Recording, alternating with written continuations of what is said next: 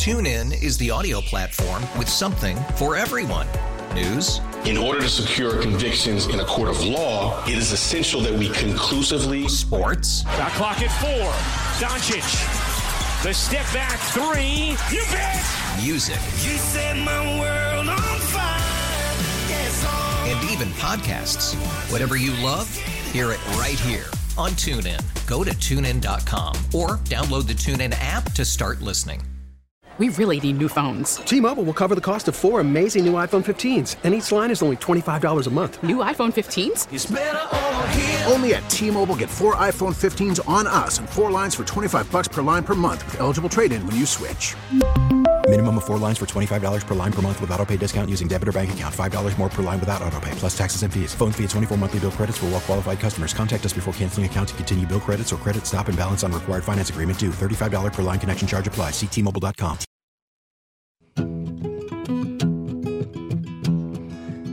time for your favorite show.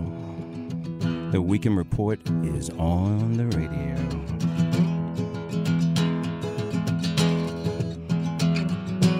Thank you, Barry Woods. Yes, indeed. The Weekend Report is on your radio. Thank you so much for tuning in and joining us for another edition. My name is Tony Colombo here in studio with producer Frank Ladd and my partner Chris Arps, back from his travels abroad throughout uh, this great country.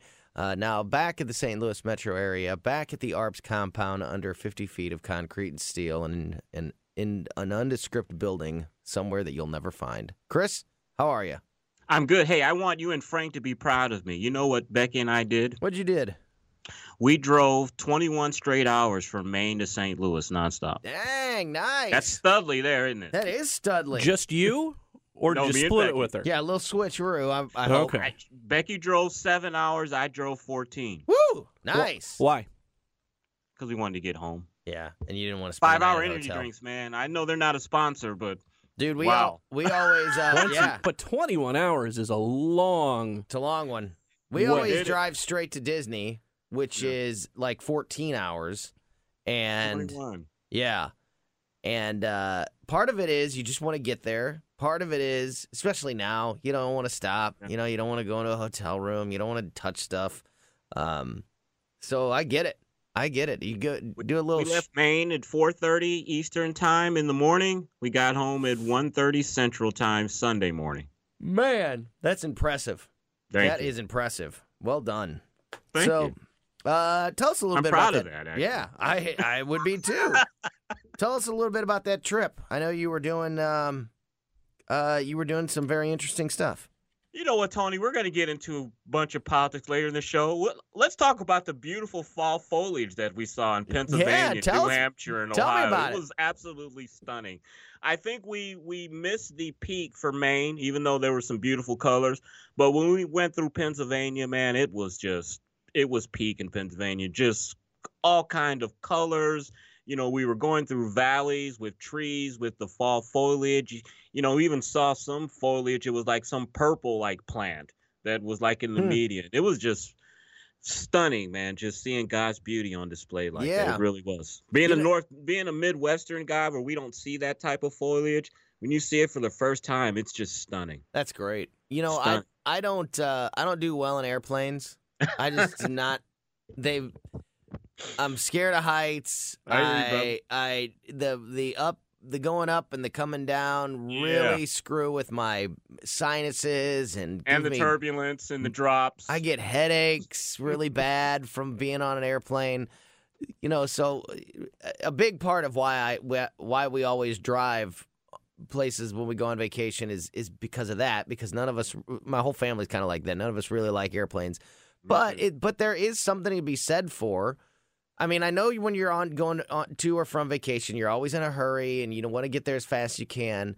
But I've seen some c- cool parts of this country because of road trips. Even if you're just driving through, you get a chance to see different parts of the country and you know, like you said, the the the foliage, the buildings, you know, some of the famous landmarks and you know, that's even if you're just driving through, at least you still get to see that stuff with your own eyes and I and I think that's a big part of why I prefer driving over flying. That too, and I just enjoy the road trips, Tony. I listen to several, several Yes. podcasts, Yes. and I can't listen to them all, you know, because it's just not enough hours in the day to listen to Yep, them all. I totally so totally when I go on the road trips, I can catch up on all my podcasts. I can have good conversations with my wife. You know, I I, I enjoy them. I really I, do. I I am the same way. Frank, you a road trip guy or an airplane guy? I like flying. Yeah. I do. you get there quicker. I get you it. have that opportunity. I mean, you, you can still. You get there, and then you can just really start enjoying things. Yeah, I know. I I've done the the long drives. I've you know dealt with that, but it's just like, hey, if there's that opportunity to fly there, and it saves you time, and you can get to the getting to on your vacation, on your on, on your trip, absolutely. I agree with that, Frank. But then also too, because St. Louis is not a major hub airport anymore, traveling and flying is exhausting too. Having to go to two or three airports and waiting with the layovers and lugging your your stuff here. I and won't do it. I mean, I will It not is quicker, take- but it's very tiring. I will not too. take a flight that I have to change planes. I swear, I'm, Well- I'm, I'm well, so good luck, serious. Tony. You're not going to be flying anywhere out of Well, St. I very rarely fly, but I Chicago. will. I won't do it. I, I, it's, it's pointless to me. I think it, at that point, I would just rather drive because going up and going down twice, no way. Why does that Where bother do you? we go? We have to. We It- have. it we have messes with layovers my- in Atlanta if it's not a Southwest Airlines. It messes flight. We with my have to stop in sinuses. It gives me Chicago. really bad headaches. I hate hmm. every time I fly. I get terrible headaches, and like I'm, and then I'm just wrecked. Like the that first day of vacation, Yeah. I just my head is pounding and I'm all messed up. Yeah, Yeah. It screws So with me. maybe you're the one that flying is just not for. I'm, I'm, yeah, I'm not good at it. My body's not good at flying. That's why you're a supporter of the uh, the tube thing, right? The What's that hyperlink. thing between Saint the Hyperloop. Yeah, Hyperloop. Yeah. You know Yeah. what? It's funny. We got a chance to talk to uh, Lieutenant Governor Kehoe on the Dave Glover show earlier this week, and I asked him about that. And unfortunately, we lost one of the bids. Uh, the Hyperloop people were bidding out, like, you know, who gets to do the test track or who Yeah. gets phase one. And Missouri lost phase one Shocker. um, to, like, North Carolina or something. West Virginia. West Virginia. There you go. Thank you. Um, and yeah, so I, that was my first update that I had heard from uh, from the Hyperloop. You know, uh, Lieutenant Governor Kehoe is the in char- was in charge of that task force for the Hyperloop, and so I knew he'd have the answers. But uh, yeah, yeah. So maybe we can use that money now to fix the roads. I don't think we hmm. ever had the money, Chris. okay. It's fictional money. It's just out there. okay. right. Got it. That's a good point there, Tony. So And we've got a we've got a great show lined up for you today. We're going to talk to our friend Virginia Kruta from the Daily Caller a little bit later on in the second hour. We are also going to talk to Dr. Randy Tobler. I love talking to Dr. Yeah. Tobler because we just get great information, great updates on on where we are with this uh, coronavirus situation. Of course, um, the vaccine uh, timeline and all of that. Uh, Doc always provides great info and insight on those topics. So looking forward to that. And in just a few minutes, we're going to talk to our buddy Burgess Owens. And Chris, this Yeah. might be this might be the last time we talk to him before election day. So I'm glad we're talking to him. You know, I watched a little bit of his debate um, this week he had with his opponent. Yeah? Watched about a half hour of it. So I, I got a good question for him. Gosh, I am. I feel like we've we've been on this uh, journey with Burgess together. We've Yeah. we've we've known him for so long now, and you know we've we've had him in town, and we've we've we've met him in person, and done live events with him, and he's been on the show so many times, and I feel like we've just been on this whole uh, this whole trek along with him, and if if if it all pays off, and he's able to win this election and become a member of uh, the United States Congress, I just I, I feel like I'll just it, it'll be like a member of the family is uh, Tony, when you wear a man's Super Bowl ring, you're like buddies. right there you go exactly right? yeah exactly right. so we're just about five minutes away from uh, talking to Burgess Owens so definitely uh, keep it here for that. Um, let's touch on a couple of the topics of the week here, Chris. While we have a few minutes left in this first segment, um, I don't know where you want to start. You want to start with confirmation hearings, or you want to start with uh, yeah? Let, you know what? Let's do that. Let's start with confirmation hearings. Uh, what did you think of of all the shenanigans on Capitol Hill this week? Well, I have to admit that I did not watch it uh, wall to wall, hearing to hearing, like I usually do, things like that. I mean, this confirmation hearing is pretty much uh, a, a, done deal. What we saw was what I pretty much expected was the Democrats not focusing uh, so much on Justice or soon to be Justice Barrett, but more on the 2020 election and trying to get some of their political talking points. And it looks like health care is uh, what they were trying to use this hearing for to attack uh, the nominee and to attack uh, the president. I mean, look, politics is, is a shameless business. I know c- that I'm in it, but the Mhm. images of putting the kids in the poster board, you know, facing her and with these sob stories one after another was just Uh, beyond the beyond the pale to me. and not the point. like it didn't. They don't. Those those things don't connect. Like she's not. She's not going into a position where she's going to make laws that somehow make more people sick from coronavirus or throw people out of the country or you know or even the abortion stuff you know like she's not the one making the the laws. She's not the one changing the rules. Yeah. And so it doesn't it doesn't even it's not even like a, apples to apples when they're telling those stories. Well, the false message that they're trying to put out is that if she is uh, put on the court, that she'll be a vote to eliminate the Affordable Care Act, which will eliminate pre-existing conditions for uh, people that have them. And what the media and the Democrats won't tell you is that when Obamacare was being debated back in the day, that one of the suggestions that the Republicans had was pre-existing conditions. There have been laws that the no, not laws, but there has been legislation that's that Republicans have passed that includes pre-existing conditions in any health care bill. I mean, it's just a red herring that they're throwing up there to, to scare people. But pre-existing conditions will be in any future health care law. That's just uh, Yeah. something that people aren't going to argue about anymore. Agreed, because- that will be in a bill. Because period. we all agree, all sides agree that that that those that pre-existing conditions should be covered. We have I'm sure there are different ways that, that they can be addressed. And I and I tell you another thing that's going to be permanent too is allowing uh, children up to 26 to be on their parents' insurance. That's not going anywhere anywhere anywhere at all either. Those two things are going to be in any future healthcare law. I guarantee you that. You know, one thing that I've said multiple times um, over the last few months is how far we've come as far as just separating each other. That it's not even that we've, Chris, as you know, in politics, bipartisanship has always been a key word that was something that, that we were supposed to strive for. It was always one side would say, you know, it's the other side. We we want to work with the other side. We're extending a hand across the aisle, and we want to work on bipartisan. It was it was you know always a it was a good thing that we were all supposed to strive for. Bipartisanship now is considered a, a terrible thing. If you if you even smile at a member of the other party, then you're somehow a traitor to your own. And I don't know if you saw this. I have a slight disagreement with that. Well- I think I think Democrats believe in bipartisanship, but as long as you're agreeing to 99% of what they want, then everything is bipartisan. Well, if it's not, late in the week- then you're holding things up. late in the week, uh, Diane Feinstein, I, I saw this, I saw a headline that was calling her out, and it was about Lindsey Graham, and I thought it was because they had like, uh, because they hugged, and I thought it was going to be a mask thing because neither of them had masks on.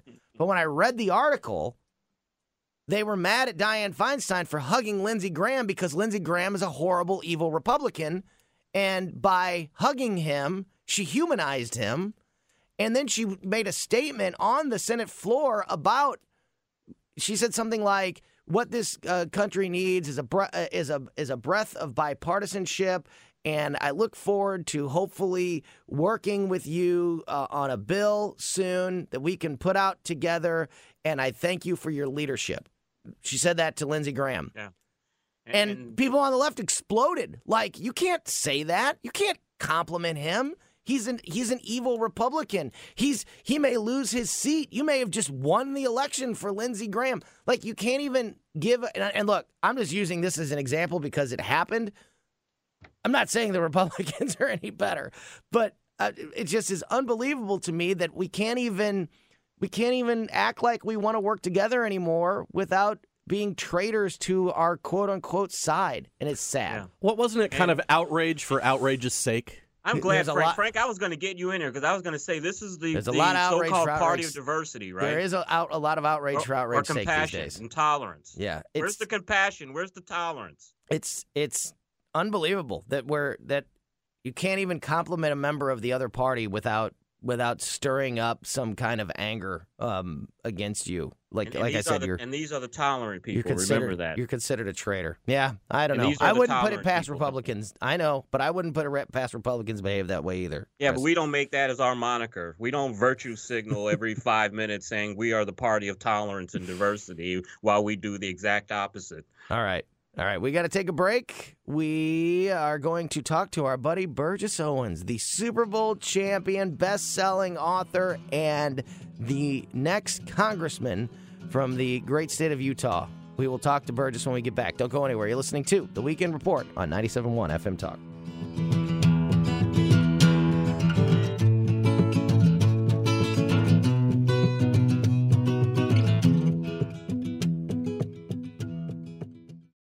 TuneIn is the audio platform with something for everyone. News, In order to secure convictions in a court of law, it is essential that we conclusively sports, Shot clock at four. Doncic. The step back three. You bet. music, You set my world on fire. Yes, and even podcasts. Whatever you love, hear it right here on TuneIn. Go to tunein.com or download the TuneIn app to start listening.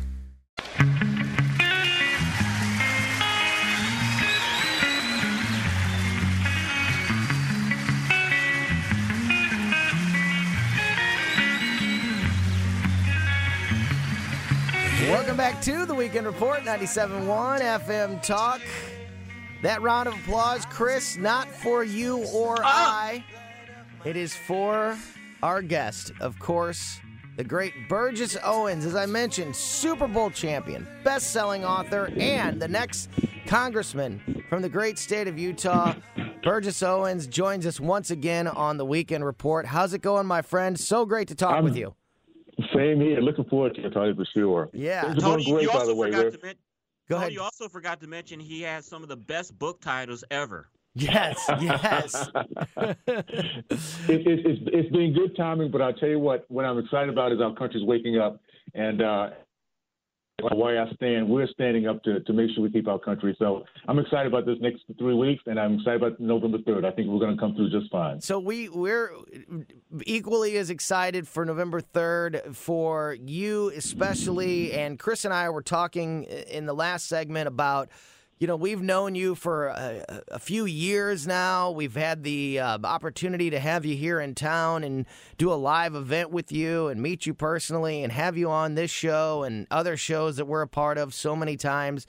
Um, I feel like we've gone on a small part of this of this journey with you and it's just been so exciting. Before we talk about issues or anything like that, can you just tell us about the last couple of years, your decision to uh, enter politics, enter this race, and now we're here in the home stretch, just a few weeks away. Uh, tell us a little bit about that journey and, and how it's uh, affected y- you. Well, well, as you know, as you know, Tony and Chris, uh, when we started having our conversations a while back, I've always said I'll never ever be a politician, and so I guess the first thing I should say is never ever say never. All right, so it's uh, uh but, but but you know it, it's interesting. I think we all have a chance as we go through life and see where our journey, how how, how this process, this journey goes.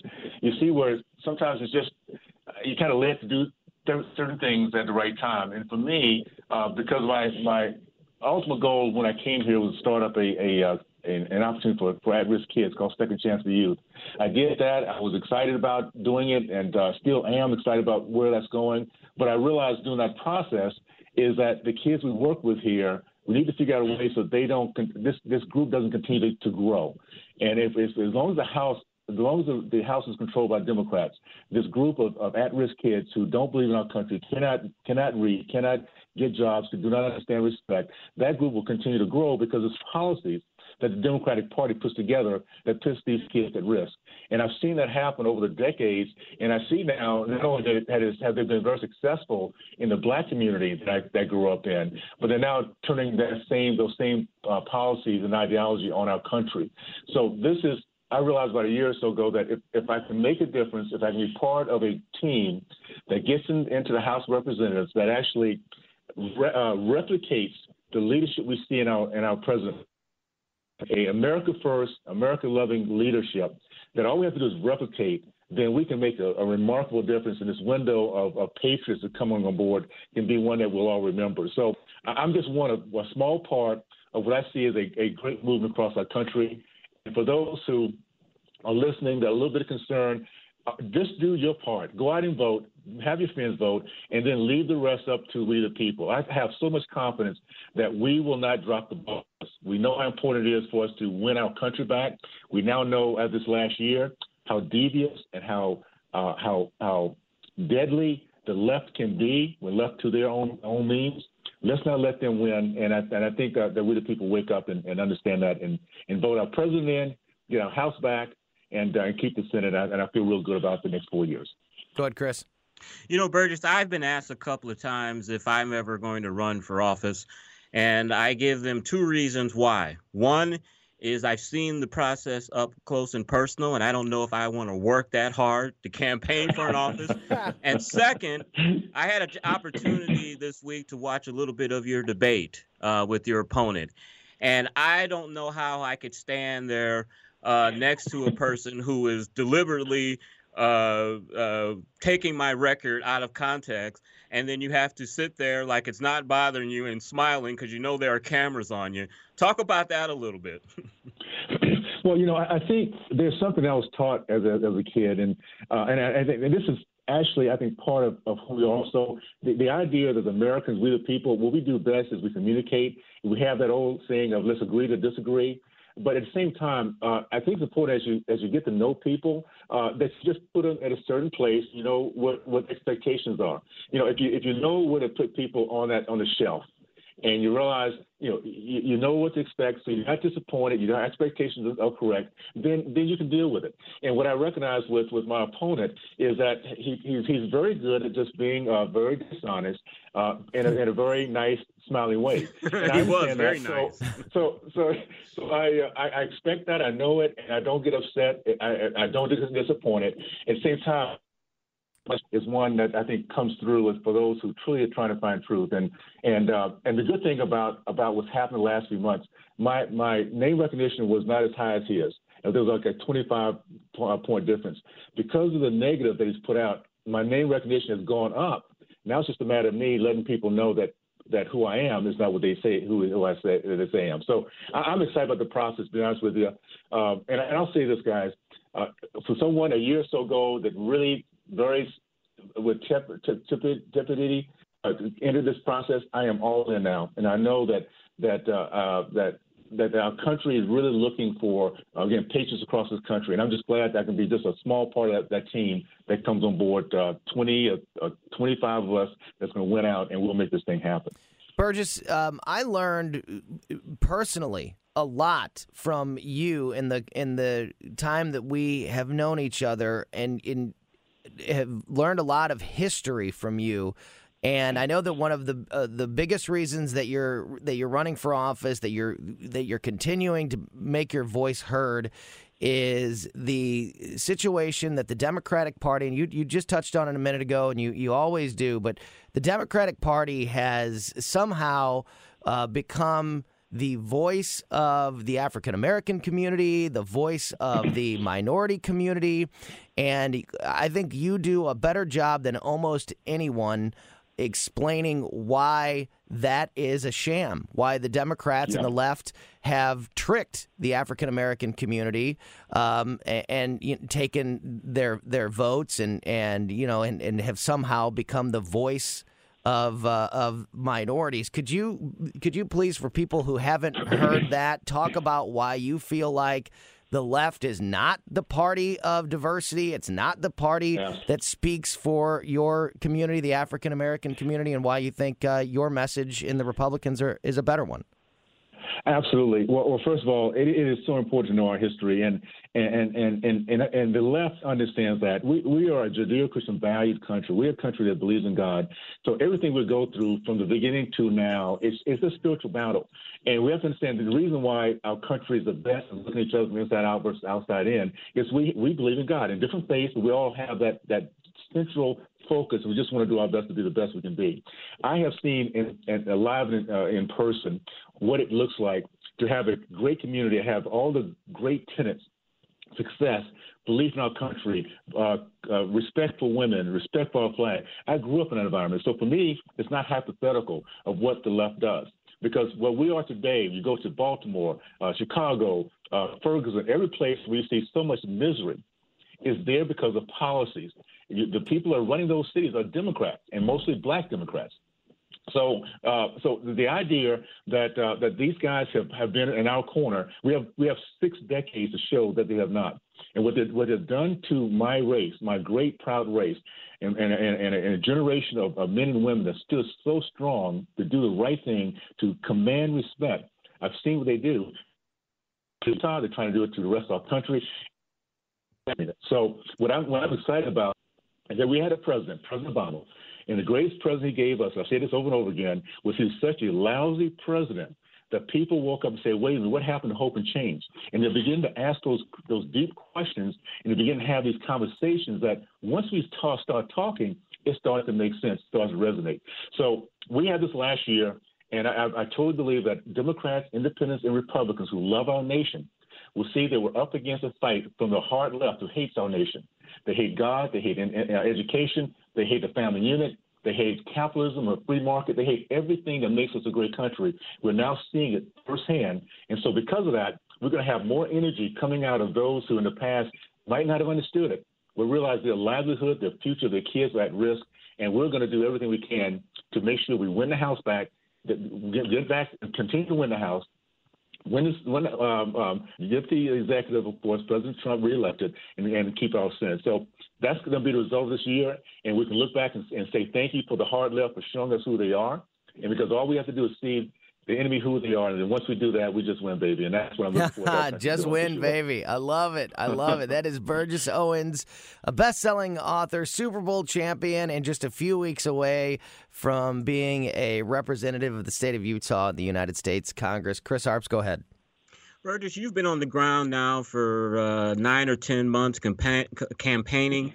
Um, you've got your ear to the ground. You're hearing what hearing what the people are saying. What is the number one concern that you're hearing from Utah voters?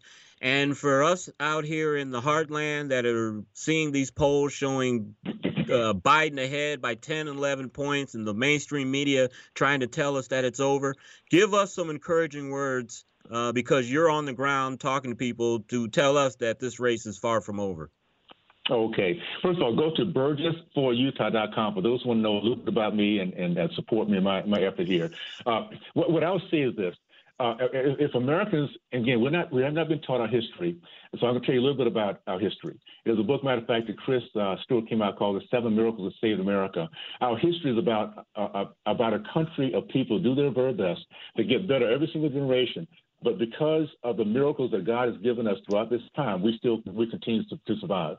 And it's always about the miracles. 2016, guys, was a miracle. None of us expected that, but in our DNA as Americans, we we just we just intrinsically drift toward the right, to towards the light, and we drift away from the darkness. So, so I would say that I, I know that uh, there's a lot of energy here in Utah. So I and, and, there's a lot of energy across the country. You see what's what's going on with the Trump rallies and all, all those kind of things. I would I would say to keep your hope up, believe in the American people. Have trust in American people, not in the polls, not in the pundits. The American people do the right things, and, and there's a God in heaven that wants to make sure our continue, our, our, our, our, country remains the, the, the city, the, the, the light on the hill.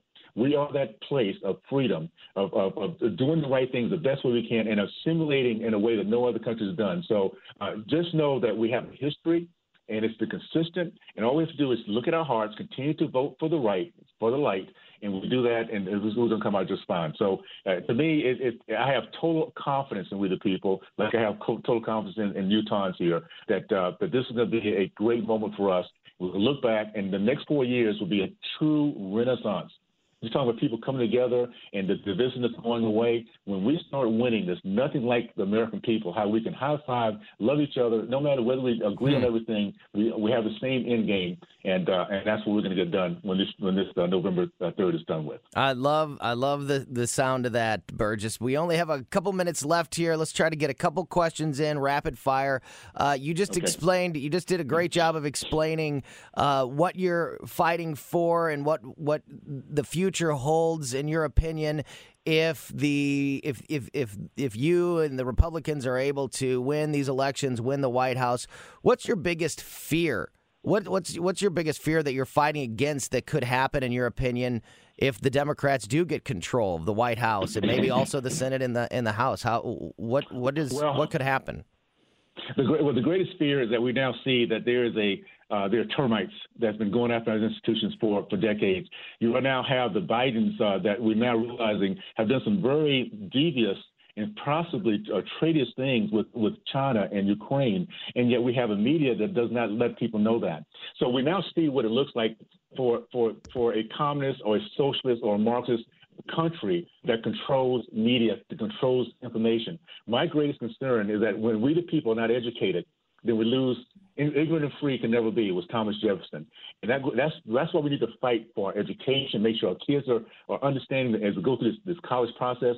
So I would say this: my greatest concern is that we don't get the information out. At the same time, I know the miracles will happen that American people, those who really want to understand and see how our country moves forward, will get the information they need and they get on their knees and they'll make the right choice and our country will continue to move toward the light. And I look forward to that. One more for uh, Burgess. Chris, go ahead. Burgess, Mitt Romney has made no secret that he is not a fan of President Trump. Uh, Mitt is a favorite son, supposedly out there in Utah. Is that true? And do you see Mitt ever losing any popularity over his stance uh, with uh, President Trump? Yeah, well, well, Mitt uh, is is not uh, is not representative of, of Utah in terms of our values here. Um, when I say that, uh, yeah, we, we, we believe in in, in, uh, in education, uh, God, uh, uh, uh, industry, the family unit, and our president has done the very best in any president I've seen since Reagan to for all of the above. So we now realize at the end of the day, there are there is something we're all against. And as I mentioned before, in my community, is black elitists, I think right, throughout our country now, we have to realize that there are people who see more about their their friends and, and their their policies versus the people. and at the end of the day, uh, here in Utah, we'll come together and do the right thing and um, and just and, and, make make the rest of our country really proud as we move forward. I, I, do believe that. It is not too late if you want to help out the message of Burgess Owens. We can't vote for him necessarily here in uh, in Missouri and Illinois, but you can still support these candidates that you want to see get into uh, office in November. You can go to burgess4utah.com if you want to support Burgess or learn more about his campaign. And Burgess, I don't know if we'll get a chance to talk again before the election. We might try to catch you one more time, but uh, whether we talk to you before then or not, let's make sure we talk again very, very soon, my friend. You, you know I'm always open, guys. Thank you so much, Tony and Chris. Appreciate you guys. Big you time. Bet. Best of luck. All the best. Yeah, Take you care, bet. guys. Yeah, right, looking forward to talking to you next time, uh, Mr. Congressman. Let's just put it that way, right? that has a nice ring to it. it sure does. It sure does. That was Burgess Owens, and we got to take a quick break. We've got more Weekend Report coming up next. Don't go anywhere. You're listening to the Weekend Report on 97.1 FM Talk.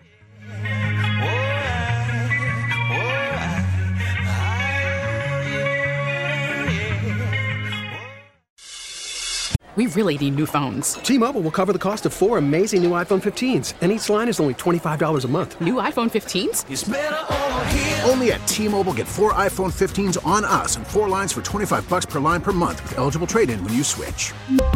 Minimum of four lines for $25 per line per month with auto pay discount using debit or bank account. $5 more per line without auto pay, plus taxes and fees. Phone fee at 24 monthly bill credits for all well qualified customers. Contact us before canceling account to continue bill credits or credit stop and balance on required finance agreement due. $35 per line connection charge apply. Ctmobile.com.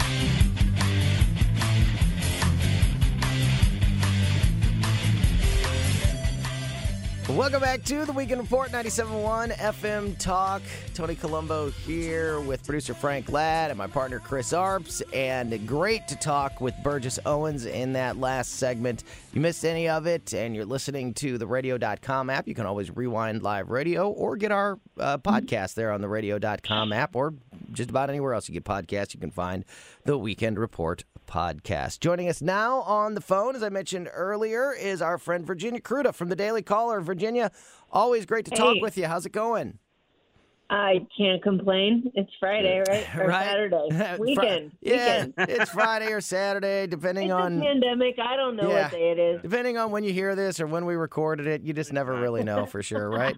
Um, so we've uh, we've we've talked a lot uh, in this first hour about some of the issues of the day and got into a lot of stuff there with Burgess. But one of the things that we haven't talked about yet, uh, one of the biggest headlines of the week, is all this stuff with Hunter Biden and uh, the New York Post Okay. and all of the information that has been uh, revealed by the New York Post. I wanted to get uh, your thoughts, Virginia, on the way that uh, this this story has been presented to the country and the way it's been covered by the media. What are you What are your thoughts on the Hunter Biden situation and what we learned this week? Well, first of all, I'm going to plug our video guys at the Daily Caller Yes. because they got in the car and they drove up to New York City and they landed an in-person interview with Rudy Giuliani about all this. Nice. And it is live on the Daily Caller's website right now.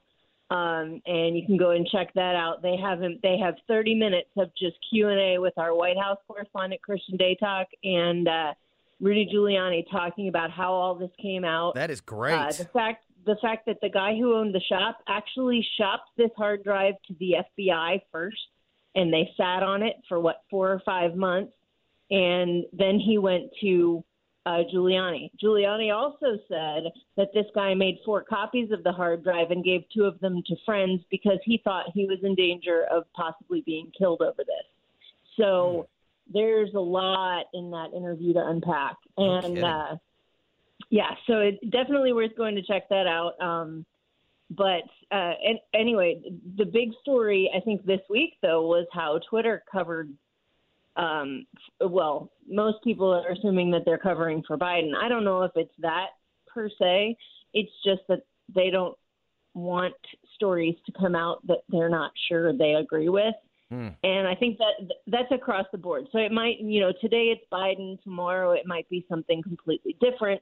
But just the idea that they can coordinate an effort to censor something so completely has a lot of people talking about the impact of big tech going forward. And uh, Missouri Senator Josh Hawley has been on top of this from the beginning.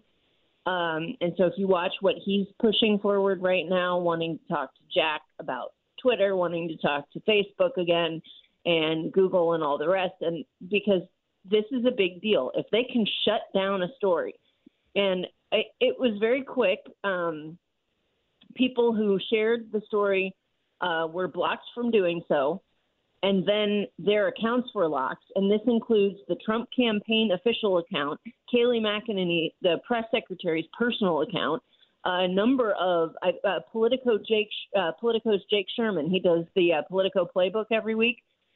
He didn't support the story. He tweeted a link to the story along with a series of tweets talking about how he didn't think it had been properly vetted before it was published. But because he tweeted the link, he was blocked too. Um, and so they, I mean, this was a complete blackout on this particular story. And then once the link was made available again, it gave you, if you clicked on the link in somebody's tweet once it was live, it took you to a warning page that says this link might not be safe. Um, so uh, yeah, It's And- incredible. yeah, it it was the the censorship was so quick and so complete. I think people, even if they didn't necessarily agree with the story, um, like Jake Sherman said, he you know he he had a problem with the reporting, he had a problem with the sourcing, et cetera, et cetera. We should be allowed to talk about that, but we should also be able to see what we're talking about. So, you know, I- don't have a problem with him saying he's got a problem with the sourcing. Let's talk about that. Let's talk about the problems we have with the sourcing for the Atlantic article. Mm-hmm. You know, let's have let's talk about the problems with the sourcing for what the New York Times piece is accusing Kavanaugh of sexual assault. You know, if you want to go back, we can talk about sourcing, but we need to be able to see the story too. Yeah, yeah, and it needs to be you. You need to be checking stories on both sides, and it doesn't seem like uh, Exactly. It doesn't seem like one side ever is a victim of that uh, of that censorship. Uh, go ahead, Chris.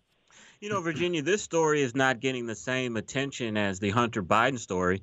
But on the same day that Facebook and Twitter was censoring the New York Post story on Hunter Biden, big uh, conglomerate Amazon.com is censoring the new film by Michael by uh, Shelby Steele, "What Killed Michael Brown." Uh, they declared that that movie wasn't suitable for their platform. And so, as you know, Shelby Steele is a Uh-huh, conservative okay. author, a conservative filmmaker. Um, he was giving a narrative that is not the usual narrative when you hear about the Michael Brown case. And this is just another classic case of just censorship in America. Well, right, and I get, you know, Amazon I think is a little bit different because Amazon does not purport itself to be uh, like a free marketplace of ideas. Twitter is supposed to be that. Facebook is supposed to be that. In fact, they have legal protections because they are considered to be platforms rather than publishers. And I think that you know, for Amazon, I mean, technically, it's a it's a, a business owned by Jeff Bezos, and if they're going to say, you know, this is not okay for our particular um, our, our particular audience, I Well, then why pick up the movie in the first place? the you know what I mean? No, like, I why pick up the movie in the first place if you're not gonna if you're not gonna promote it? You know, if it's that if it doesn't line up with your, Right. it's, it's well, just I don't very know. strange. I don't know much about the situation. Did they pick it up? Did they say, "Hey, we're going to produce this," or we're going to? Well, well, well here's know. what it was. Uh, Eli Steele, because I'm actually in the movie. They did a If you documentary on the Michael. movie and on, they decide on not movie. to. Yeah, go ahead. yeah, Chris. and they they submitted they submitted the film to Amazon to and today is is the actually the or Saturday Friday was the opening date for this. He submitted the Yeah. film to them and he sent them an email back saying, um, "We're sorry, this is this content." It doesn't fit our standards. Um, we're not going to allow you to play it on our platform, and there's no appeal. Mm. Okay, That's- see, yeah, I, I don't know. I mean, it's I think it's different if like Amazon Prime said, okay, we're going to produce this movie, Right. and then when it turned out they said something that that Amazon didn't like, then they censored it. But this is, you know, it'd be like me saying I have a book for self publication, and Amazon says no, we're not going to publish that. Uh, it, But to I- me, but- that's different. Yeah, but it's than- it is. I yeah, think but it, but it's but it's awfully strange that two weeks before the Yeah. election, Amazon doesn't want a movie out showing people rioting and stuff, showing who the Democratic Party Right. is, and they're You trying to say that this man's film is not suitable for their platform when he won a freaking Emmy award in 2000 for Yeah. a document. and for a I, and I think it documentary. This is- proves the and I think it proves the ultimate point of the slant of big tech right now in this country. I, I, but I would say I would venture a guess that given the content of the film as you described it, um, Amazon might have turned that down even if it wasn't two weeks for an ele- from an election. I don't I don't know if the the election is necessarily a relevant factor, just because Amazon is leaning that direction anyway. exactly. Uh, yeah. it's, it's still an egregious move on their part to say, "Hey, you know, we're gonna we're gonna promote these films, but not that one." Um, but again, I think it's different when you are legally protected by um, Section 230 that because you're a platform, you can't be sued for your content, et cetera, et cetera, like Facebook and Twitter. Um, I think it's different when you promote yourself as a platform but act as a publisher. And I think Amazon is a little bit of a different different wheelhouse there. No, Yeah, they're in again, a I different don't think it's wheelhouse, good. but still, the, the, their motives are still the same. The Go reason Frank. why Right. Joe Biden Yeah. and Kamala Harris don't do inter, don't do eh, don't do rallies and stuff because they don't want Black Lives Matter out there protesting and showing who they are. No. And Amazon doesn't want this movie out there showing protests and who the Democrats are two weeks before the Two- election two to ver- play into Trump's law and order narrative. Yeah. I mean, it's just blatantly I'm not obvious. sure anybody paying attention So- doesn't know who they are. So unfortunately, we're out of time. But yeah, I, I, to Virginia's point, it doesn't legally line up the same way as Facebook and Right. Twitter do, but it continues It's to show it continues to show big tech and their slant in uh, uh, you know in what they the messages that they're putting out right now. Uh, Virginia, thank you so much for your time. I'm going to go check out uh, the uh, the stuff on the Daily Caller. I want to see that uh, Rudy Giuliani video definitely for sure. Thanks for your time, and we'll talk to you soon. Okay. All right, that's going to do it for the first hour of the Weekend Report, but plenty more to go. Don't go anywhere. We'll talk to Dr. Randy Tobler when we get back on 97.1 FM Talk.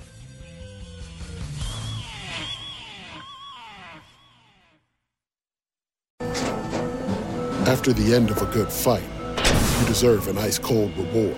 Modelo is the mark of a fighter. You've earned this rich golden lager with a crisp, refreshing taste. Because you know the bigger the fight, the better the reward.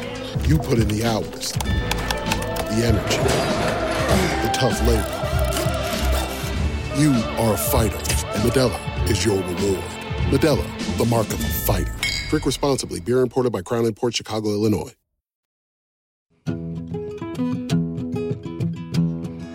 It's time for your favorite show. The Weekend Report is on the radio. Thank you, Perry Woods. And it is the second hour of the Weekend Report on your radio. Thanks again for tuning in. If you missed anything from that first hour, make sure you download our podcast. You can get our podcast just about anywhere you get podcasts, but I always recommend the radio.com app very cool radio.com app. You can stream the station 24 7. You can rewind live radio with the new radio rewind feature. And you can download the podcast of this and every other show on the station, all right there on the radio.com app. It's all free. All you have to do is download the app and then favorite 97.1 FM Talk, and that's it. You got everything right there. Uh, in that first hour, we talked to Virginia Kruta from the Daily Caller and had a good long conversation with our buddy Burgess Owens, uh, who is running, of course, for United States Congress in the state of Utah and is a former Super Bowl champion and best selling author and just always. Uh, uh, Chris, I say it every time. It's good for the soul to talk to Burgess Owens. I always feel better, a little bit better about uh, the future when I talk to Burgess. Same here, my friend. You know, I was thinking that if uh, Burgess does make it to the House, I think he will set, me, uh, set three records. And w- the last one, I think Franken helped me with. I'm not exactly sure. But if he's elected, he'll be the first African American elected statewide in Utah. I think he next he'll be the first African American Mormon elected to the House of Representatives. And Frank, this is up your field because you're our sports guy. He will also be the first Super Bowl champion elected to the uh, House of Representatives, to Congress. Is Sound- that correct? That sound right to you? Sounds right to me. Can't disagree with it yet. Yeah, he's gonna. I'll get back to you. He's gonna do some research and let us All know. right. But uh, yeah, I, as far I as think I he's can the first Super Bowl champion to be elected will Yeah. be elected to uh, to Congress. I think you're. I think you're probably right on that deal. All right, and uh, like I said, we've got a whole second hour to go here, and we're getting started with our buddy Randy Tobler. Dr. Tobler putting in a little overtime this weekend. Of course, you can hear the Randy Tobler Show every Saturday morning, and it's always great to talk to the doc. How's it going, Doc? Doing well, Tony. It looks Hey, like, doctor. according to the poll, according to the polling numbers, it looks like uh, Donald Trump's going to have to be putting in some overtime. The uh, the Yeah. path to electoral vi- victory seems to be pretty narrow. Yeah, do you be- do you believe those polls? I think he was. Uh, I think going into election night in 2016, it was like a 91 percent uh, chance that Hillary Clinton was going to win, and obviously that's not how it panned out. Uh, do you do you believe the polls a little bit more this time around? I do, and here's why. I, I think while the silent majority is silent, and uh, the majority may even be uh, at their core potentially a little bit bigger, we have a we now have an electorate that is four years older, and it's incorporating a younger and more powerfully vocal group of uh, of young people who grew up during. Uh, you know the the the 08 09 crisis and who are a little disillusioned with uh, with uh, dependence on Republican um, operations. I mean, very frankly, what I'm hearing when I talk to young people that have become new voters or maybe were disenchanted voters in the last cycle, um, they they look at what's been going on in terms of um, the promises made and in their view not kept because frankly they consume a lot of the mainstream media that is disingenuous that is um, uh, as we've learned in the last thing with the uh, with the uh, Hunter Biden you know email revelations that is censoring censor uh, you know censoring things from them, and um, they're they're not they're not and and I don't mean to demean them, Tony, but they're not really um, analytic consumers of information. They're not going out and looking for the truth. They are rapid, uh, short attention span consumers, and it's not to demean them. That's just the way they are. Uh, and I'm just concerned that that group of voters is going to become more active in this election and make the polls a little more true to form than uh, than they were the last time. I hope I'm wrong. I, I really do because I think it's an ex- if if Biden and Kamala Harris and AOC and the squad get their way, it's an existential threat to the republic. And I, you know, mm. I, I steadfastly remain um, very vocal on that count. Go ahead, Chris. I think this race is going to be much tighter than what the polls say, Dr. Tobler. And I tell you what is giving me uh, signs of encouragement is in the four battleground states Wisconsin, Pennsylvania, Ohio, and uh, I can't think of the fourth one. Republican new voter registrations dwarf the Democratic registrations, and I'm hearing that 99% of those people vote for the first time when they've newly registered. And I think just Republicans just have the enthusiasm uh, over the Democrats this cycle.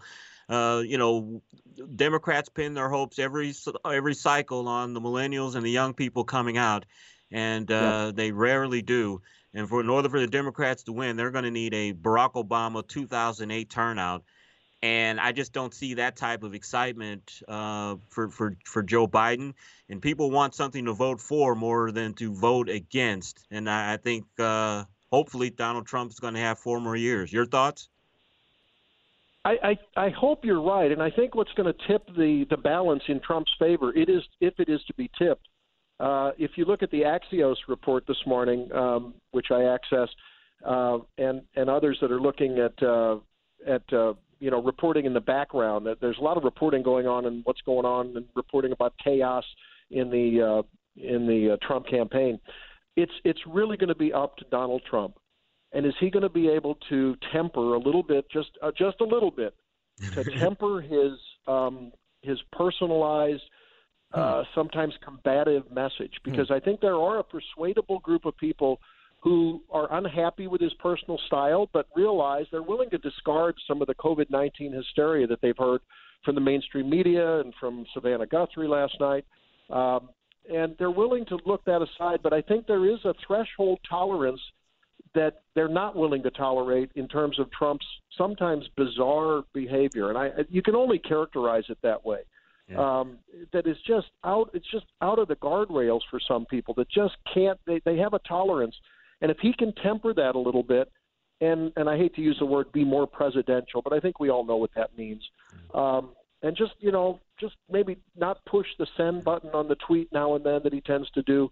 I think he can win those people over because they realize at their soul that his his policies speak for themselves. And pre-COVID, they were fantastic. Frankly, during COVID, I think he's right. What he what he told Savannah last night: the cure can't be worse than the disease, and people feel that viscerally. They realize that the hysteria and the fear that has been mongered by Biden and Harris and those on the left um, about uh, about the COVID crisis, um, they realize that you know they're taking that with a grain of salt too. So it's going to depend on Trump's on Trump's behavior in these last two and a half weeks. I'm convinced of that. Dr. Tobler, do you think because there are so many voters that are that are not undecided, that the, the range is so low there, that this is going to be just more of a, a base turnout election more than trying to convert fence sitting or moderates? Hmm.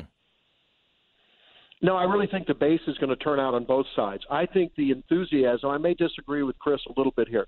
I think the, the vitriol and the hatred and the literally just do anything to destroy the Trump presidency uh, on the left is is I think as strong as is his enthusiasm on the right. Yeah. Um, I, again, I hope I'm wrong. But, I, have uh, never boy, seen I, an election that's been more about. It's it's it, this this election is only about Donald Trump. Joe Biden is just along for the ride. People are either hmm. voting for Trump because they love him, or they're right. voting against Trump because they hate him. And Joe Biden is literally the empty suit that just is occupying the letter D right now. That there's there's nobody that's that's like, oh, Joe Biden, he's the guy. He's the greatest president that we could have, and he can turn things around. Nobody says that. It's I hate Donald Trump. That's why I'm voting for Joe Biden. I just don't see No, the I agree, but millennial voters and independents just standing in line Yeah. for four hours. Some Yeah. of these people to Yeah. vote. I Go just ahead, don't Doc. think they have No, no, that no. have that patience. Let me tell you an anecdotal story. You know, I uh, I, I, I lead a, a hospital in in, uh, in Northeast Missouri, a, a critical access hospital, and I heard a story the other day. The employees are having a pumpkin uh, decorating contest, and uh, department by department. And I heard the other day that um, we lost a patient who came in and saw that one of the departments had had a Trump train pumpkin uh, assortment. And I'm out of the office this week, so I didn't witness it, but I heard it. Uh, now we've taken that down because we're a political subdivision, and they didn't understand that that we cannot advertise, you know, uh, be in for be in favor of one or another candidate. Sure. So we we removed that, and uh, you know, but. th- Uh, apparently, a patron came in and said, "I'm I'm leaving the hospital. I'll have nothing to do with this because you guys are promoting Trump." Now that's an anecdote, but that's how viscerally Yes. Yeah. uh, people feel about anti-Trump sentiment. It's strong. It's out there. And this was not a young person, by the way. This was not a young person. Yeah, it's that, uh, it's said I'll they're- go have my heart attack somewhere else, mind you. right. so the one of the reasons that I, I really enjoy and and uh, loved the opportunity to get Dr. Randy Tobler on the show is because he's one of the smartest political minds that I know, and then of course uh, with the medical background, um, one of the best people to talk about this coronavirus situation. So, Doc, um, can you give us an update on where we are in our local area here as far as the virus is concerned? And also, uh, any information you have about a vaccine timeline? Anything, any any update or information you can give us? Um, I'd love to hear it. Yeah, I think that uh, ironically, out of an abundance of uh, caution, I believe that the safety steps that normally go into viral into vaccine testing are actually going to be more rigorously adhered to this this time, Tony. And um, I mean, we've heard that uh, two of the vaccine trials were paused. Uh, the one uh, that was paused uh, a month or so, three or four weeks ago, on the Moderna vaccine, which now has been resumed internationally, but is still suspended in the U.S., I think speaks to that there's an awful lot of caution going on because the last thing that people want to have happen is um, being accused of you know this being rushed through and it was the it was the president you know pushing these people to go out of the out of the bounds of normal vaccine trials. So I. I, really, while the president has been very optimistic that we might have something in the November, December time range, I really think we're probably looking at the first part of the year before we see the vaccines developed, uh, one or more and it's going to be administered to um, I think healthcare workers probably in the most hot spot of hot areas first, and then uh, the vulnerable elderly as more doses become available. I think the real money though in managing this thing because we're not going to stop it. It's clear whether you look at the rural data or the metropolitan data nationally and even in our state, um, it's raging. It is getting everywhere. Uh, because of either partial compliance with masks or they don't work, who knows? I believe they do work in terms of reducing the risk, not eliminating it, of me transmitting it to you. But uh, that said, we're not going to stop this thing. It's widespread now. And the president's personal experience, he was so spot on a week ago, um, Wednesday, when he said, you know, this this treatment that I have is really a, a template, and I hope to get it out to everyone. And I think that early treatment of people with some kind of a standardized, widely available treatment regimen and those have been put out there by other doctors, uh, not even with Regeneron and, and other things that he got, but uh, generally available things, including hydroxychloroquine, including azithromycin, including some other antivirals and vitamins and so forth. I think the treatment is going to be the real way that we mitigate this uh, in the in the short to medium term till we do get vaccines. So I think that's the path that I would like to see develop them uh, quickly as we wait on the vaccines. But there's no doubt it's here, and we just have to try to mitigate it however we can, whether it is with, frankly, mask mandates and partial lockdowns where you are overwhelming hospitals, and there are there are evidence of there is evidence of that. I mean, in Wisconsin, they're having to do field hospitals, but those those instances I think are going to be few and far between if we start treating people earlier after their diagnosis if they're symptomatic and uh, in in defined groups that are vulnerable to go on to hospitalization and death. I think we're going to manage to we're going to develop protocols, and those are already out there. They just need to be widely utilized, tested, and implemented. Only got a couple minutes left here with Dr. Randy Tobler. Let's try to get in a couple more quick ones. Chris, go ahead. Sure. Dr. Tobler, when the president was admitted to Walter Reed and received this experimental drug, Regeneron, the media was absolutely up in arms that we were putting the president in danger. How could we use him as a guinea pig like that? How much danger was the president really in, do you think, taking this experimental drug? I think little to none. I mean, this was nothing more than a mix of antibodies against various parts of the of the virus that we we currently use. The similar kind of a protocol through uh, people that are exposed to hepatitis A.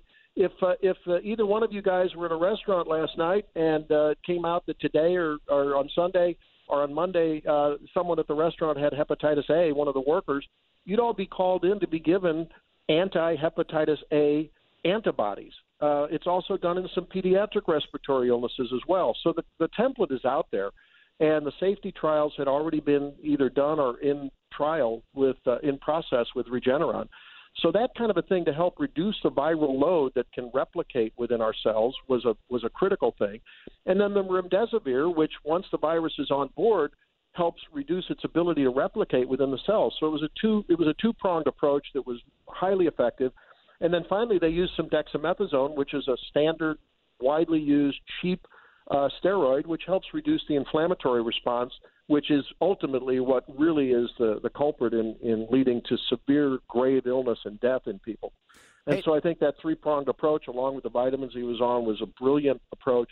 Um, and it should probably be considered earlier than it is currently indicated for, which is hospitalized, severely ill patients. I think if we uh, if we move that treatment protocol uh, up a little bit, and rather than waiting for people to be severely ill, once those things are available widely, I think it's going to be uh, it's going to be a great process. Something like that, anyway. I think we're on the road to to uh, to to writing that in rock. I hope so. Doc, uh, only a, a, a, few seconds left here, but you mentioned masks and you believe that they work, and I believe that they work. I don't. I, I know nothing, right? I have no. You you you have the education and the knowledge in this area, but my my small amount of education and belief that I have is that masks, social distancing, and keeping your hands clean and not going out when you're sick and, and, you know those things that's the way to combat this and slow the spread and, and hopefully eventually stop uh, this coronavirus. I don't believe in lockdowns at all and the who made some news this week when they came out and said that they don't recommend using lockdowns right. as a way to combat the um, uh, coronavirus. What are your what were your thoughts on on what the uh, on that announcement by the who this week yeah, it depends how you define lockdown. I mean, I think if you if you you know in certain areas that are high super spreader events by nature of their business, I think you have to think that through. If you have a curfew and you you close down a bar in an area where the hospitals are overwhelmed, hypothetically, and you close down bars after 10 p.m. or something, you know, some reasonable accommodation in a very focused surgical way, I, I would be open to that. But you're right. I mean, if everyone wore a mask in the right circumstances, for crying out loud, not I was down at uh, Branson this week and at Silver Dollar City and in Branson, they, they they have a mask mandate. You have to wear them outdoors for crying out loud. It makes no common sense to do that unless you're packed in, you know, shoulder to shoulder at a Rose Garden event, for instance. I think they should have had masks there. And we need to be honest about that as conservatives. There is a risk reduction that helps in certain circumstances with masks and all the other social hygiene things you mentioned. That's the way to manage it. You're absolutely right. Yep, good stuff. Dr. Randy Tobler, you can always hear the doc every Saturday morning at 6 o'clock right here on 97.1 FM Talk. And uh, like I said, Doc, thanks for putting a little overtime with us this weekend. We always appreciate your time. It's always my pleasure. Thanks, guys. You bet. Thank you, Doc. All right, let's take another quick break and come back with more Weekend Report on 97.1 FM Talk.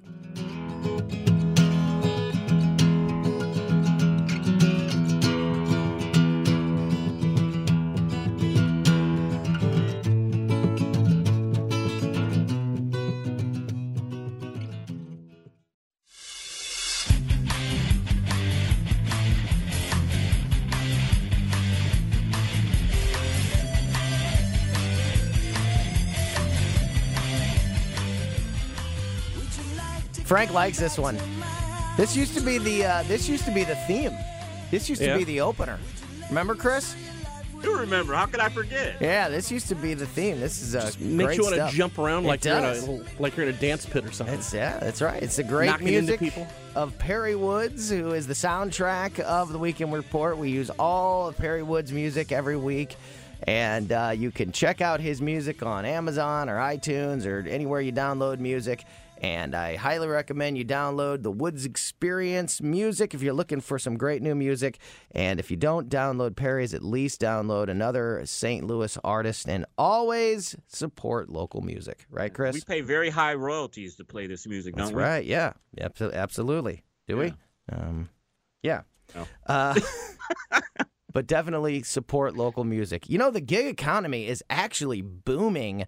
Um, you know, Yeah. at, at the beginning of coronavirus, it was musicians, you know, that rely on booking gigs and working at bars and nightclubs and things like that that were really hit hard, like really hard, obviously, by coronavirus at the beginning. But since some of these since the restrictions have been lifted in a lot of places like St. Charles County and you know some other more rural areas like down to the Lake of the Ozarks here in the in the, in St. Louis County and St. Louis City you know we still see a lot of those restrictions but if you if you haven't left the area and very long you may not realize that there it's a lot different in in places that are outside the city and the county and because of the restrictions being lifted and the long time that people haven't had a chance to go out and see live music and go to concerts and things like that that now bands are being booked at, a, at like record levels in some of these areas. And yeah, unfortunately, they're not able to play in the city or the county, and that hurts a lot of the venues around us. But a lot of these musicians are, are getting a lot of work now and getting booked uh, at a at a really rapid pace because there's this huge appetite uh, for from people that want to go back out and enjoy live music and go back out and, and go to concerts and live performances and so yeah, I'm I'm, I'm glad to see that uh, a lot of these musicians are able to get back to work. I tell you where you're seeing a real uh, jump in the gig economy is within the fast food industry and uh, Uber Eat drivers. I mean, you you can't go anywhere in the city without seeing uh, uh, help wanted signs at fast food places. I see that in in my Yeah. travels. Yeah. Um, a lot of fast food restaurants are hiring, along with the rest of the economy. But you're really, really seeing that in in that uh, segment of the economy. So let's dive in here while we have a few minutes to get back into some of the big stories of the week. If you've missed anything on today's show, check out our podcast. Of course, you can get on the radio.com app. Great conversation with Virginia Kruta from the Daily Caller, our buddy Dr. Randy Tobler, and of course, Burgess Owens. And uh, we've had, you know, a chance to get into a lot of stories, but there's there's never enough time, and there's always more issues to talk about. So, Chris, I wanted to get into a couple more with you now. Um, let's start with the town halls. What did you think of the dueling town halls that we saw this week instead of a presidential debate?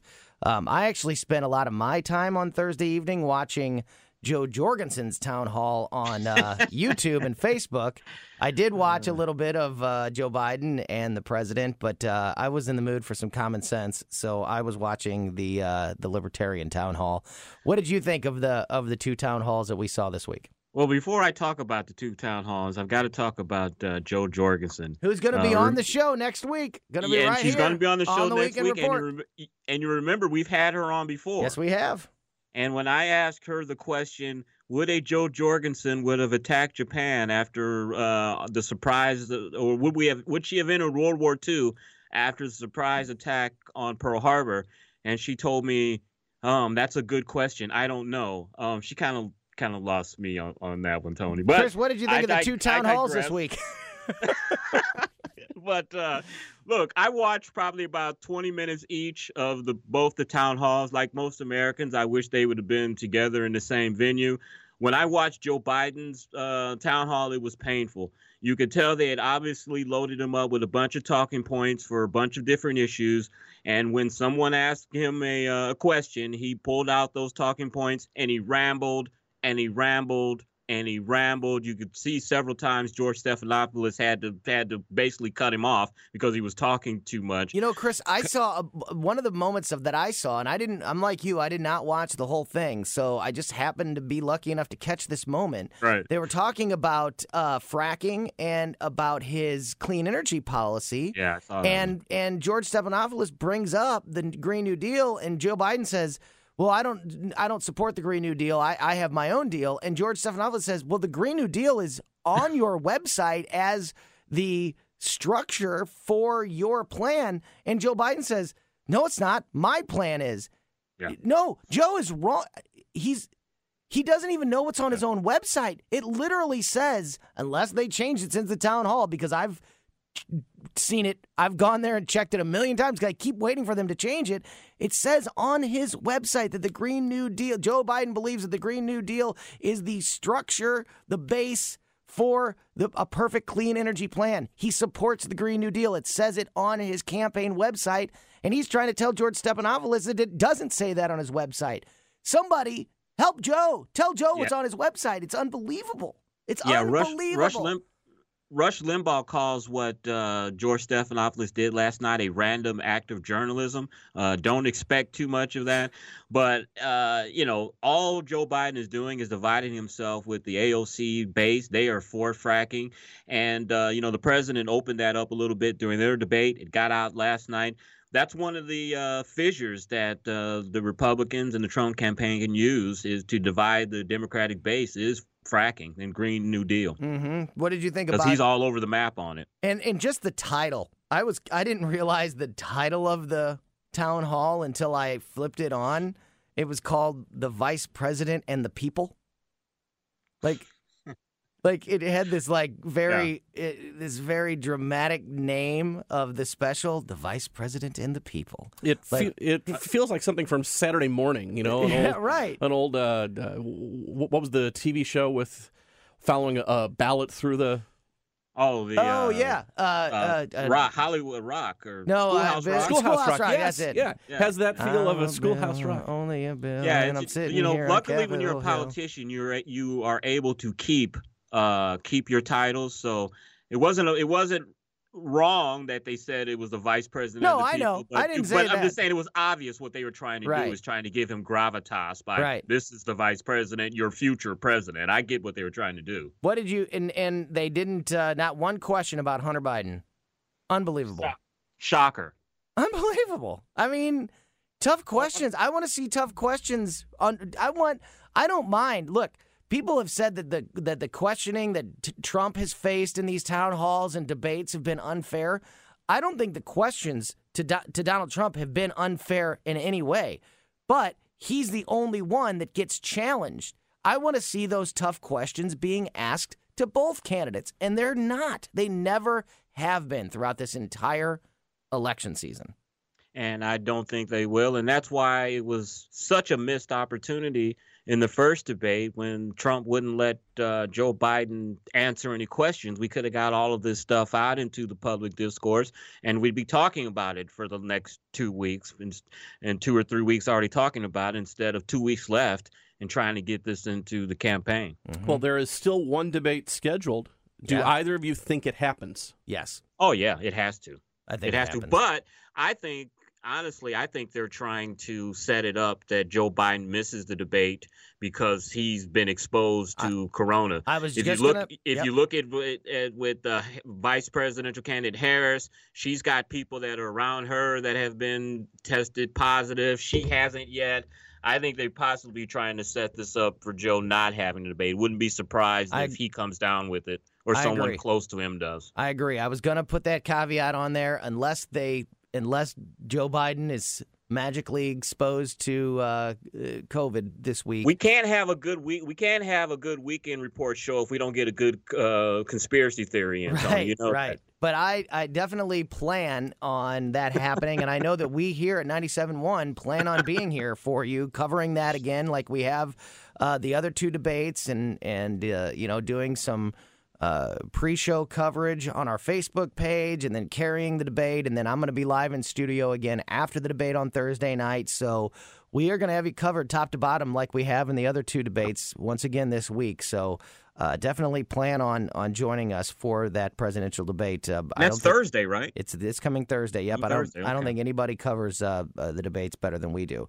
Um, I agree. Yeah, and we always have both sides represented. So don't think you're only going to get uh, uh, one message. And I get Does I- Keith I- Antone count as the other side? he does. I think he does. Okay. And uh, yeah, and I often get accused. I get so funny. I get accused because I guess because uh, of my libertarian uh, mindset that sometimes I'm you know uh, on an issue very conservative, and sometimes I'm um, a little bit more um, uh, socially liberal. Yeah. That uh, I'll get accused in a in a week in a given week. I'll get accused a hundred times of being um, either a, a super liberal or in the tank for the president. I I never know which one um, which one I, I really am because I get accused so often of, of being on both sides.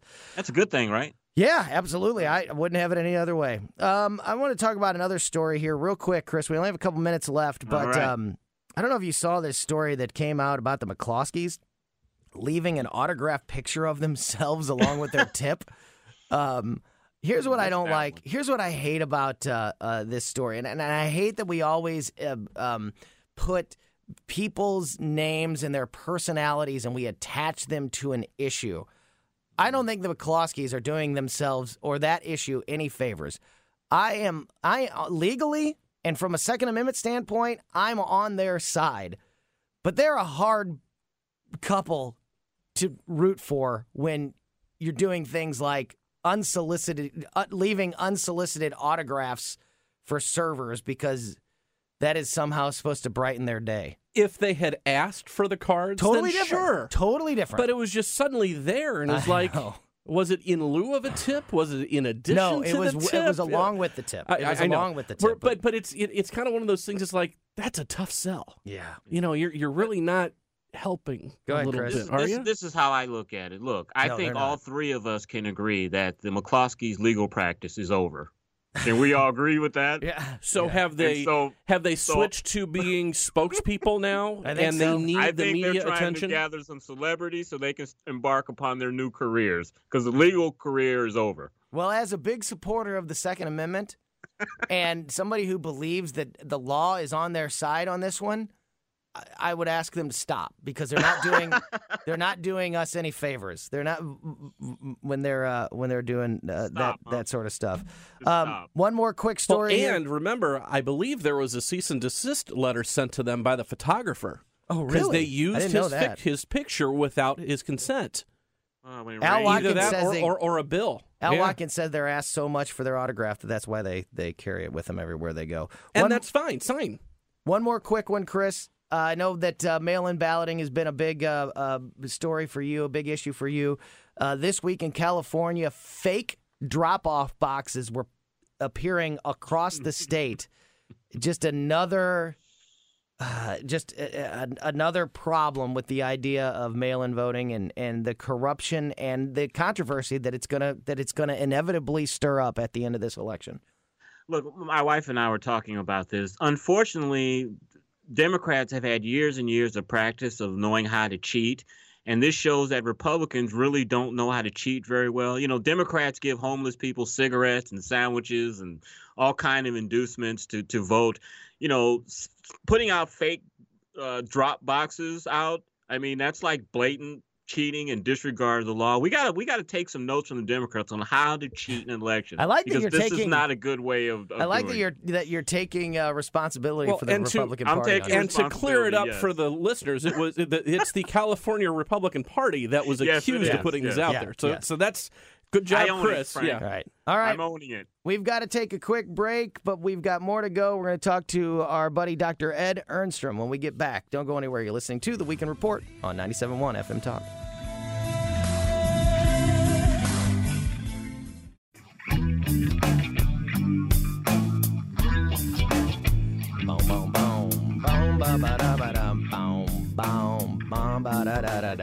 Yeah, welcome back to the Weekend Report, 97.1 FM Talk. Tony Colombo here with Frank Ladd and Chris Arps. And if you have missed anything on today's show, it has been a packed one. Make sure you download our podcast. You can get our podcast just about anywhere you get podcasts, but I always recommend the radio.com app. We talked to Burgess Owens. We talked to Virginia Kruta from the Daily Caller. We talked to Dr. Randy Tobler. And now we are talking to Dr. Ed Ernstrom, my chiropractor, one of the great supporters of this radio station, and uh, someone who has been an absolute uh, uh, game changer in my life and uh, my struggle with back pain and uh, uh, just pain management in general. So it's always great to talk to Doc. how's it going, Dr. Ernstrom?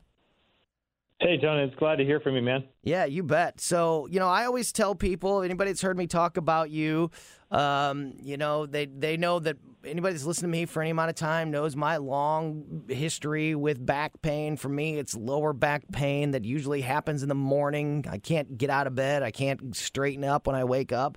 And also my migraine headaches and how much you have helped me with that pain, taken away a lot of it. And, and my biggest message to people is don't wait until you can't stand up straight when you're getting out of bed.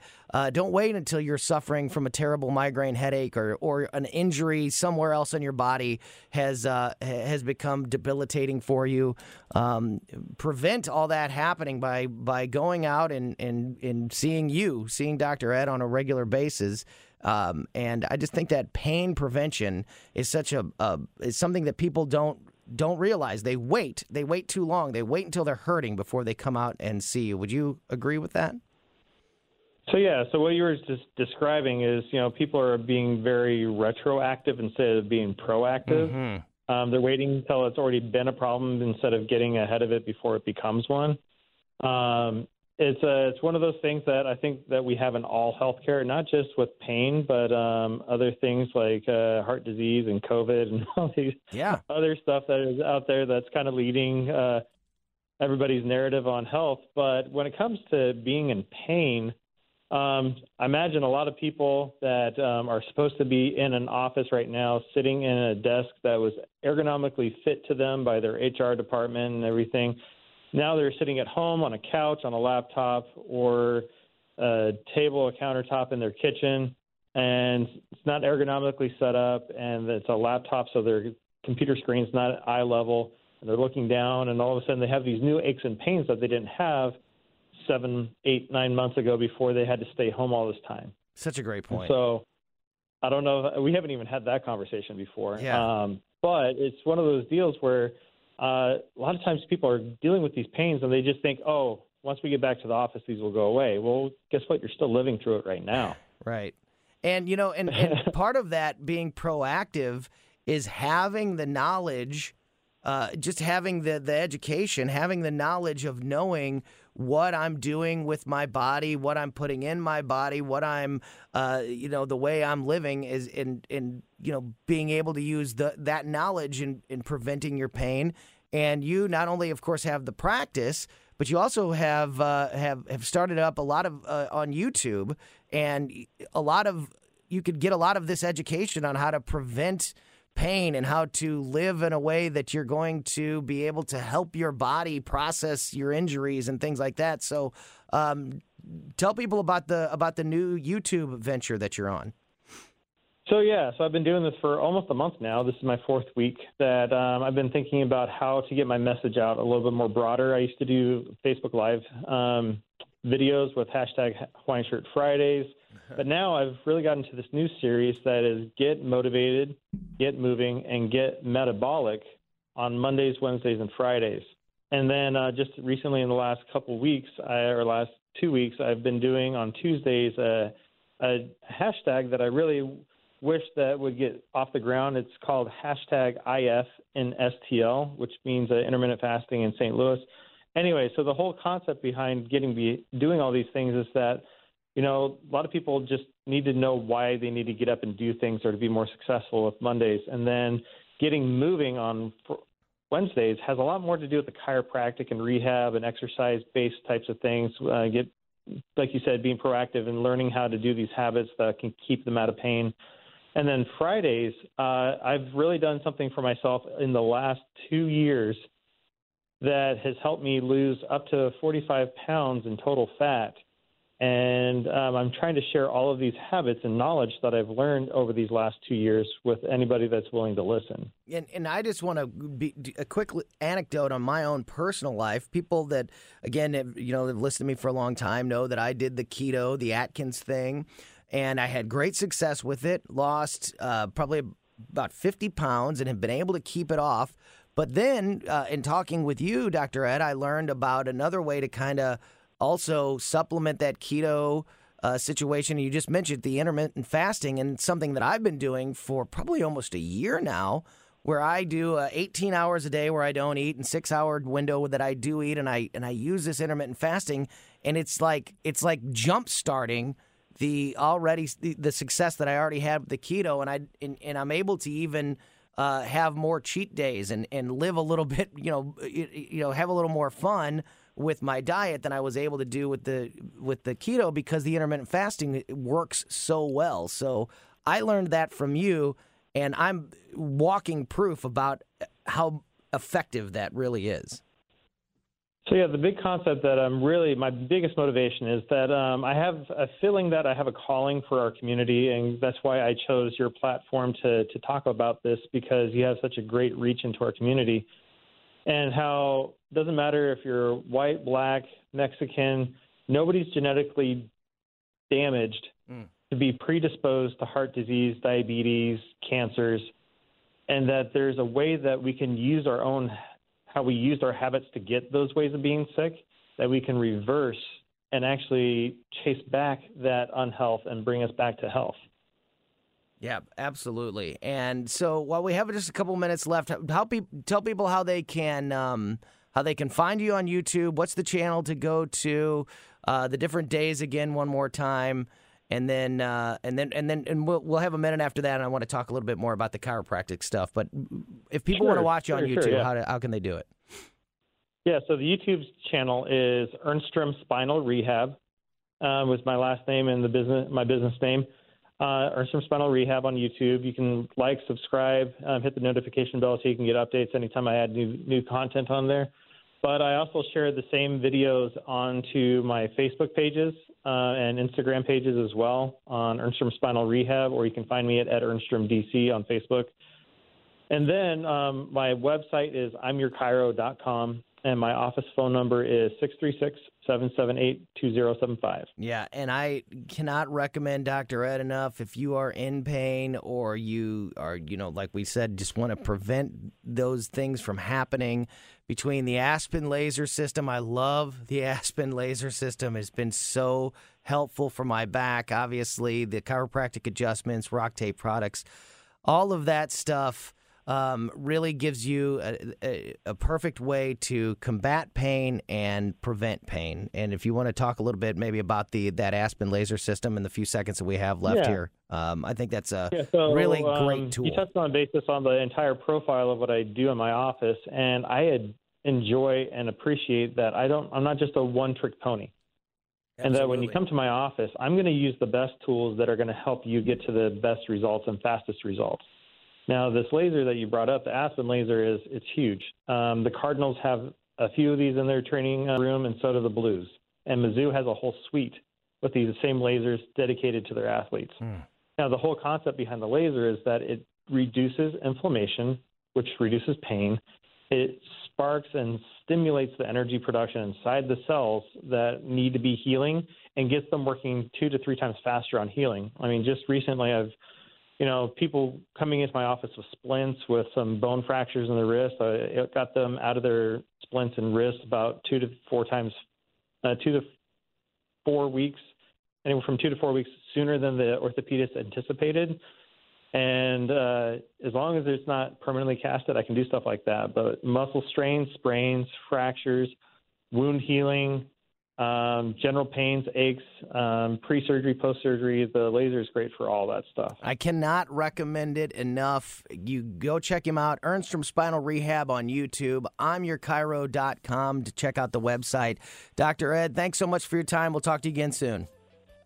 Tony, appreciate you as always. You bet. All right, that's going to do it for this edition of the Weekend Report. For Frank Ladd, our producer, and my co host, Chris Arps, I'm Tony Colombo. Thank you for listening. We'll see you back here next week on 97.1 FM Talk.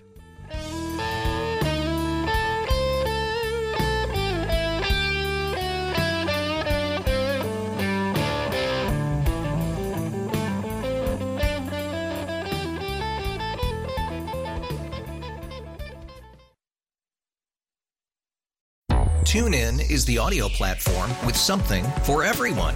News. In order to secure convictions in a court of law, it is essential that we conclusively. Sports. Shot clock at four. Doncic. The step back three. You bet. Music. You set my world on fire. Yes. And even podcasts. Whatever you love, hear it right here on TuneIn. Go to tunein.com or download the TuneIn app to start listening.